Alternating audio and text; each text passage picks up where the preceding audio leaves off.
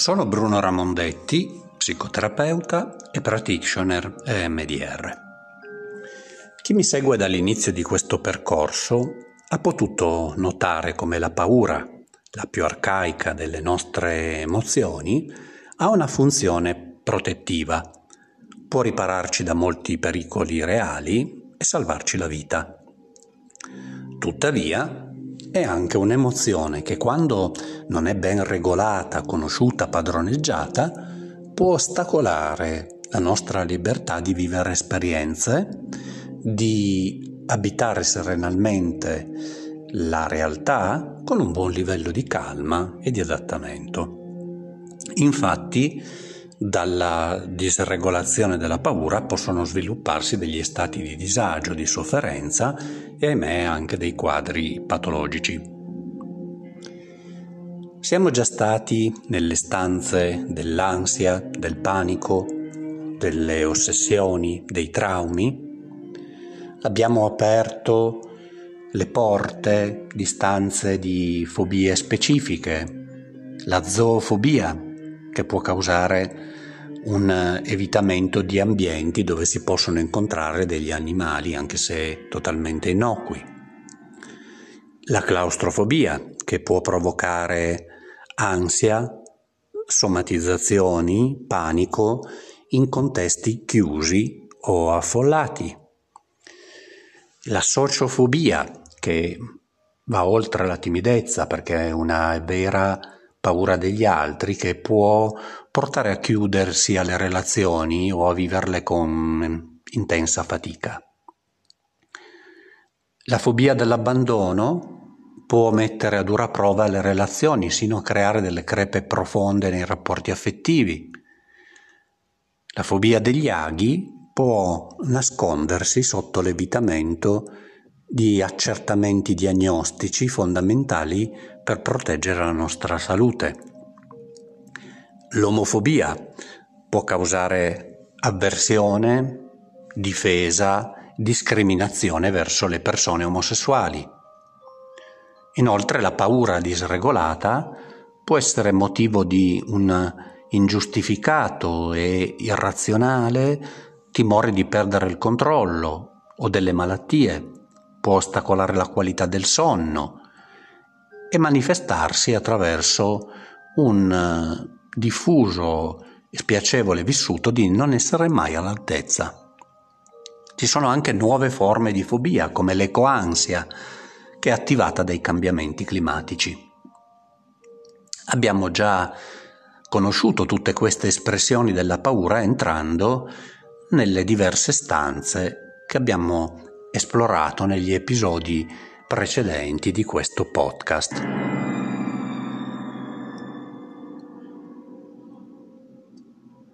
Continuando il nostro percorso nel labirinto, ora voglio portarvi a scoprire come questa emozione può invadere anche la vita intima e le sfere più piacevoli della vita andiamo ad aprire la porta della stanza delle fobie sessuali.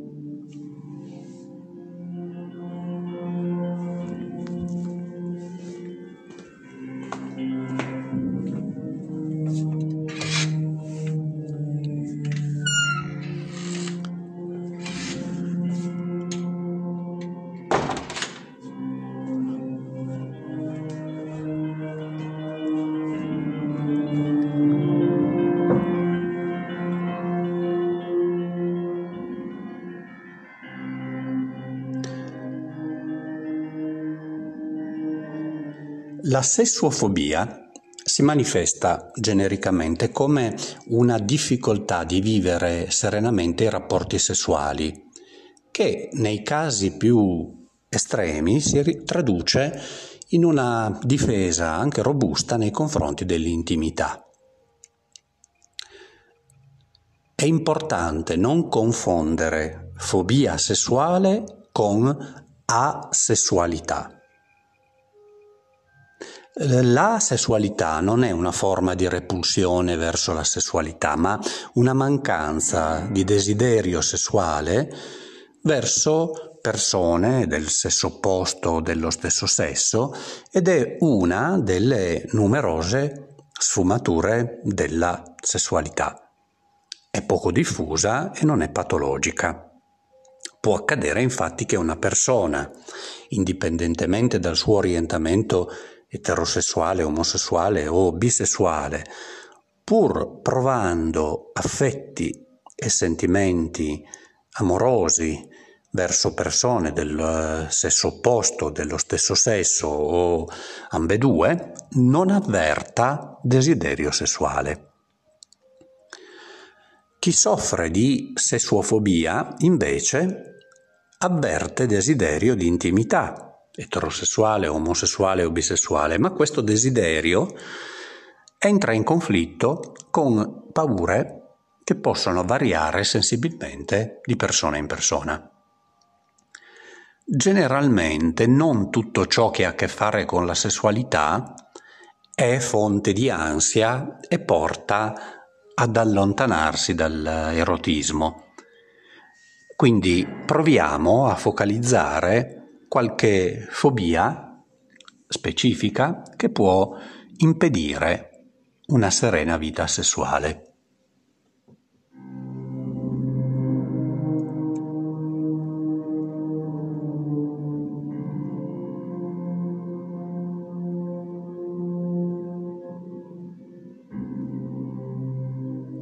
Il bacio nella sessualità è una delle espressioni di attrazione, di passionalità e di coinvolgimento emotivo. È sicuramente un canale molto potente di connessione intima e può diventare anche un preliminare al rapporto sessuale completo. Nonostante dall'esperienza del bacio si possa trarre piacere, riduzione dello stress, rilassamento, riduzione dell'ansia, miglioramento del tono dell'umore, non è così eccezionale trovare persone che soffrono di filemafobia, ossia fobia del bacio.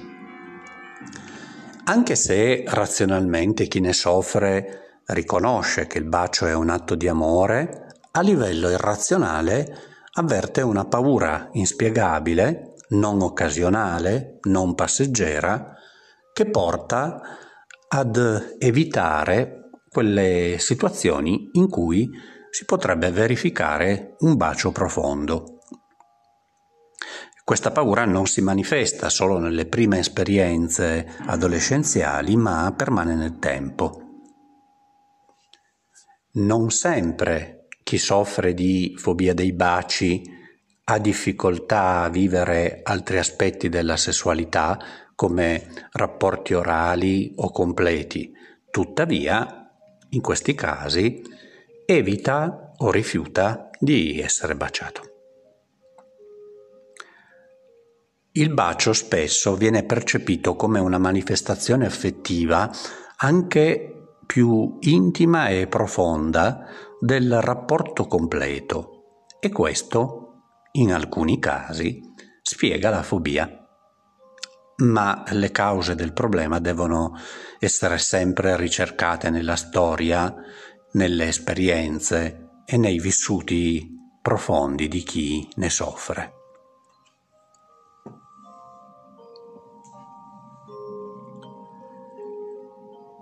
La genofobia o coitofobia di cui possono soffrire sia maschi che femmine indipendentemente dall'orientamento etero-omo bisessuale, è la paura irrazionale del contatto intimo. Più frequentemente si manifesta come paura dei rapporti completi e della penetrazione, sia essa attiva o passiva, ma a volte anche altri atti intimi meno profondi come per esempio il sesso orale possono rappresentare un eh, problema. Chi soffre di coitofobia può avvertire inquietudine al solo pensiero di poter vivere un rapporto sensuale.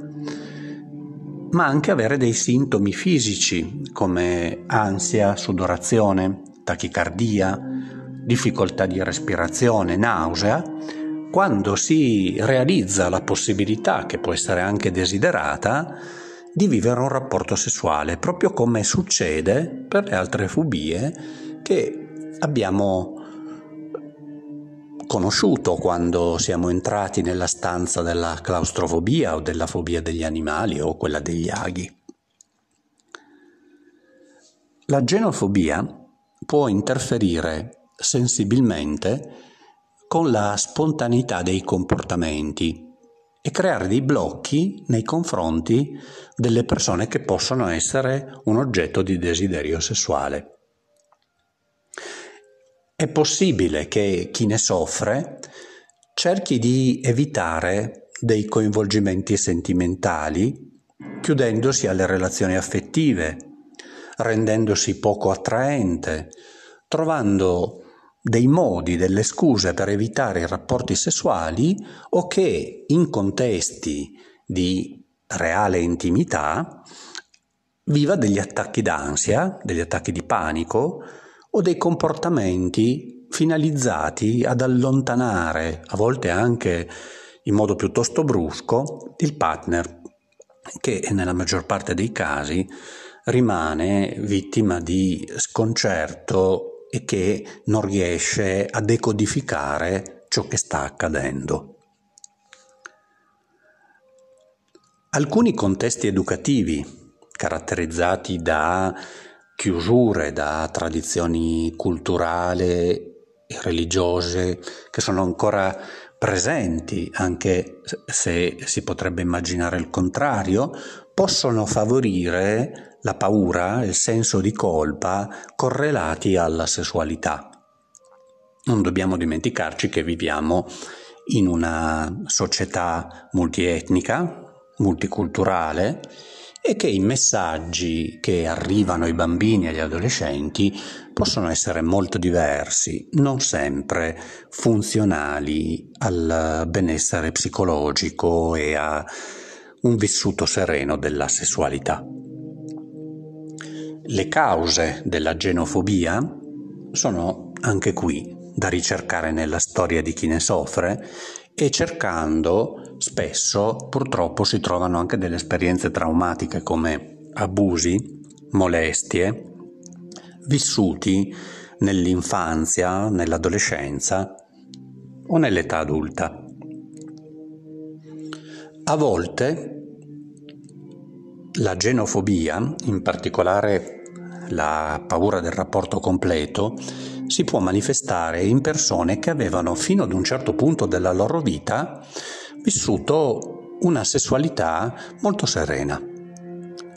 Per esempio può accadere che chi ha sperimentato situazioni in cui si è sentito fortemente in pericolo, come può essere un infarto cardiaco, abbia poi paura delle situazioni in cui si potrebbe rivivere l'esperienza e può anche percepire che la sessualità, il coito, sia una mm, situazione a rischio.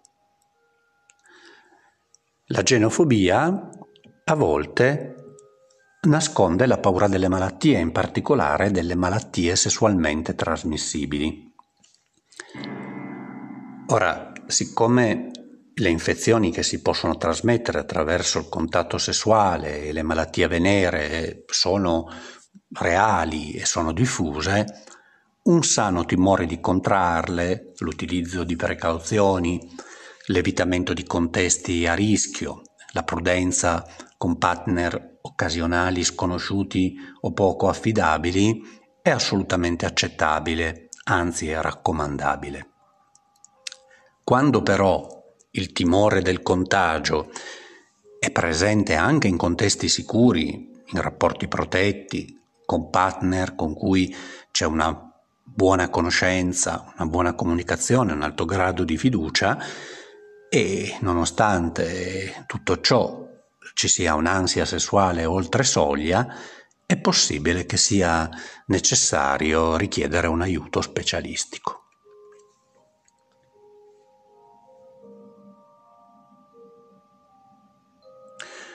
Un'altra forma di paura legata alla sessualità è vissuta dai maschi e può manifestarsi principalmente con eh, la difficoltà di raggiungere o mantenere l'erezione, con l'eiaculazione precoce o molto ritardata. È una forma d'ansia che può frequentemente manifestarsi nei primi rapporti sessuali, anche a motivo della accettabile insicurezza dovuta alla mancanza di esperienza. La disfunzione erettile raramente è dovuta a fattori organici, ma più frequentemente a fattori psicologici e può essere anche la conseguenza di un loop mentale in cui è caduto chi ne soffre. È assolutamente comune, normale, che occasionalmente si manifesti un problema di erezione. Se però chi lo sperimenta enfatizza questo evento, la paura può essere proiettata sui rapporti futuri che vengono rappresentati come minacciosi, negativi, con il rischio di non raggiungere l'erezione, di non poter sostenere il rapporto completo e quindi deludere la partner. Queste preoccupazioni possono oggettivamente interferire con il rapporto sessuale e dunque il rischio è quello di cadere in un circolo vizioso nel quale la disfunzione erettile crea ansia e l'ansia rinforza la disfunzione erettile. Anche insicurezza, scarsa autostima, come un eccesso di valore attribuito alla prestazione sessuale maschile, non sono di aiuto al piacere sessuale, che non ama un approccio alla penetrazione simile all'approccio che si può avere con un esame o una performance. È curioso constatare come la maggior parte dei maschi che si rivolgono alla chirurgia per, eventi, per interventi finalizzati all'aumento delle dimensioni del pene non siano assolutamente maschi con genitali di piccola dimensione, anzi al contrario. La percezione negativa del proprio corpo, il deficit dell'autostima, i sentimenti di inferiorità favoriscono l'ansia di prestazione che non si manifesta solo nei maschi, ma anche se in forme molto diverse nelle femmine.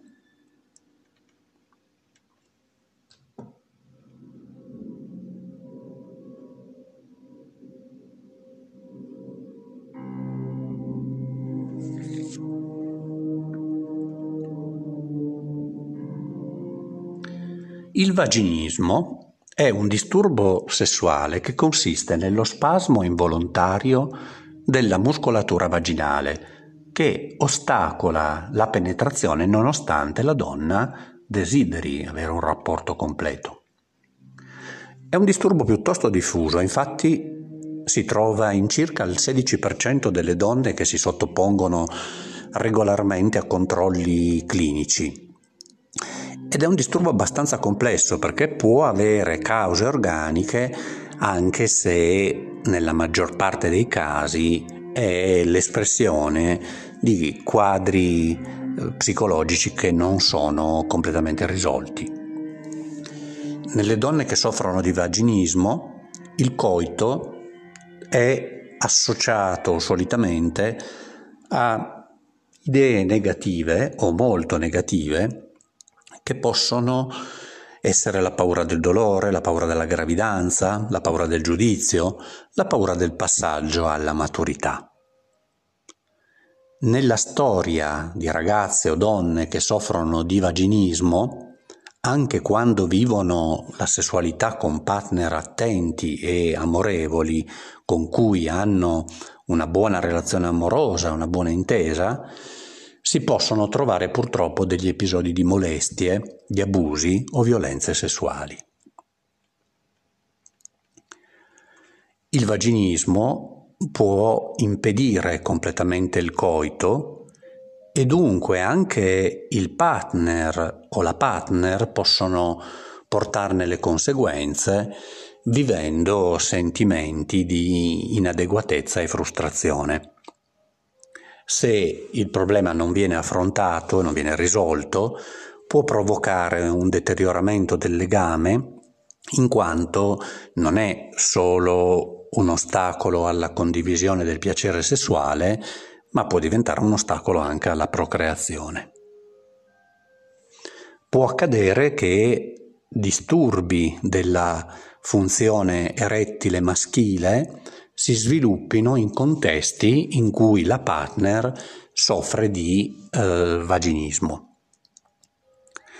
È importante dunque che chi vive con questi problemi non si chiuda a riccio, ma chieda aiuto senza vergogna, senza eh, procrastinare, anche perché frequentemente la risoluzione può essere piuttosto semplice e rapida.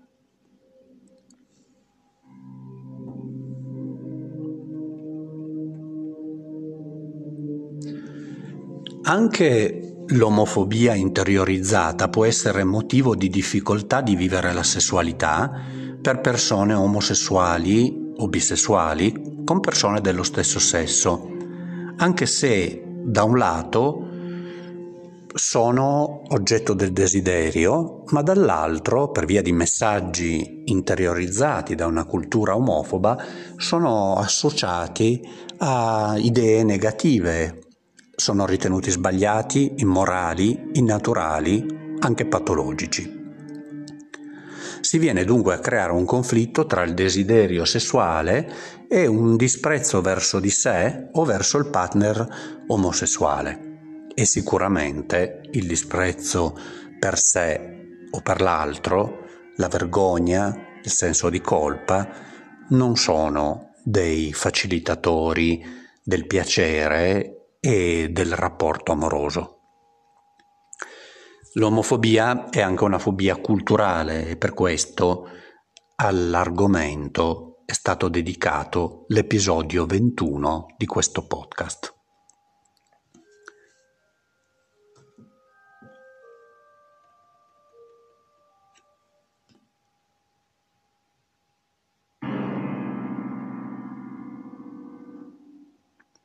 Fobia del bacio, genofobia, omofobia, ansia di prestazione che può provocare disfunzione erettile, eiaculazione precoce o vaginismo, sono alcuni esempi di come la paura può interferire con la vita intima, trasformando quella che potrebbe essere un'esperienza di rilassamento, di piacere, in un'esperienza sgradevole da evitare.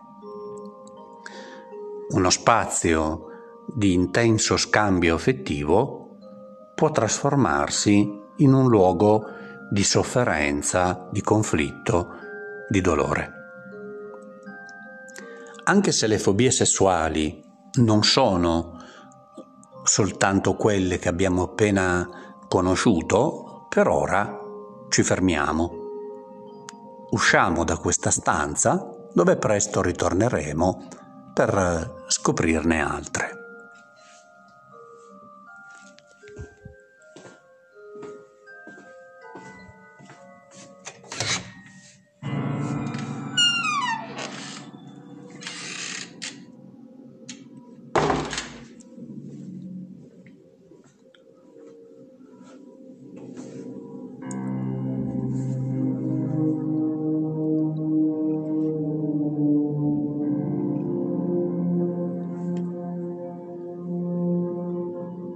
Prima di lasciarci vi ringrazio per l'ascolto, vi rinnovo l'invito a seguire la pagina Facebook Le stanze della paura podcast dove troverete dei contenuti che non sono inclusi in questi audio.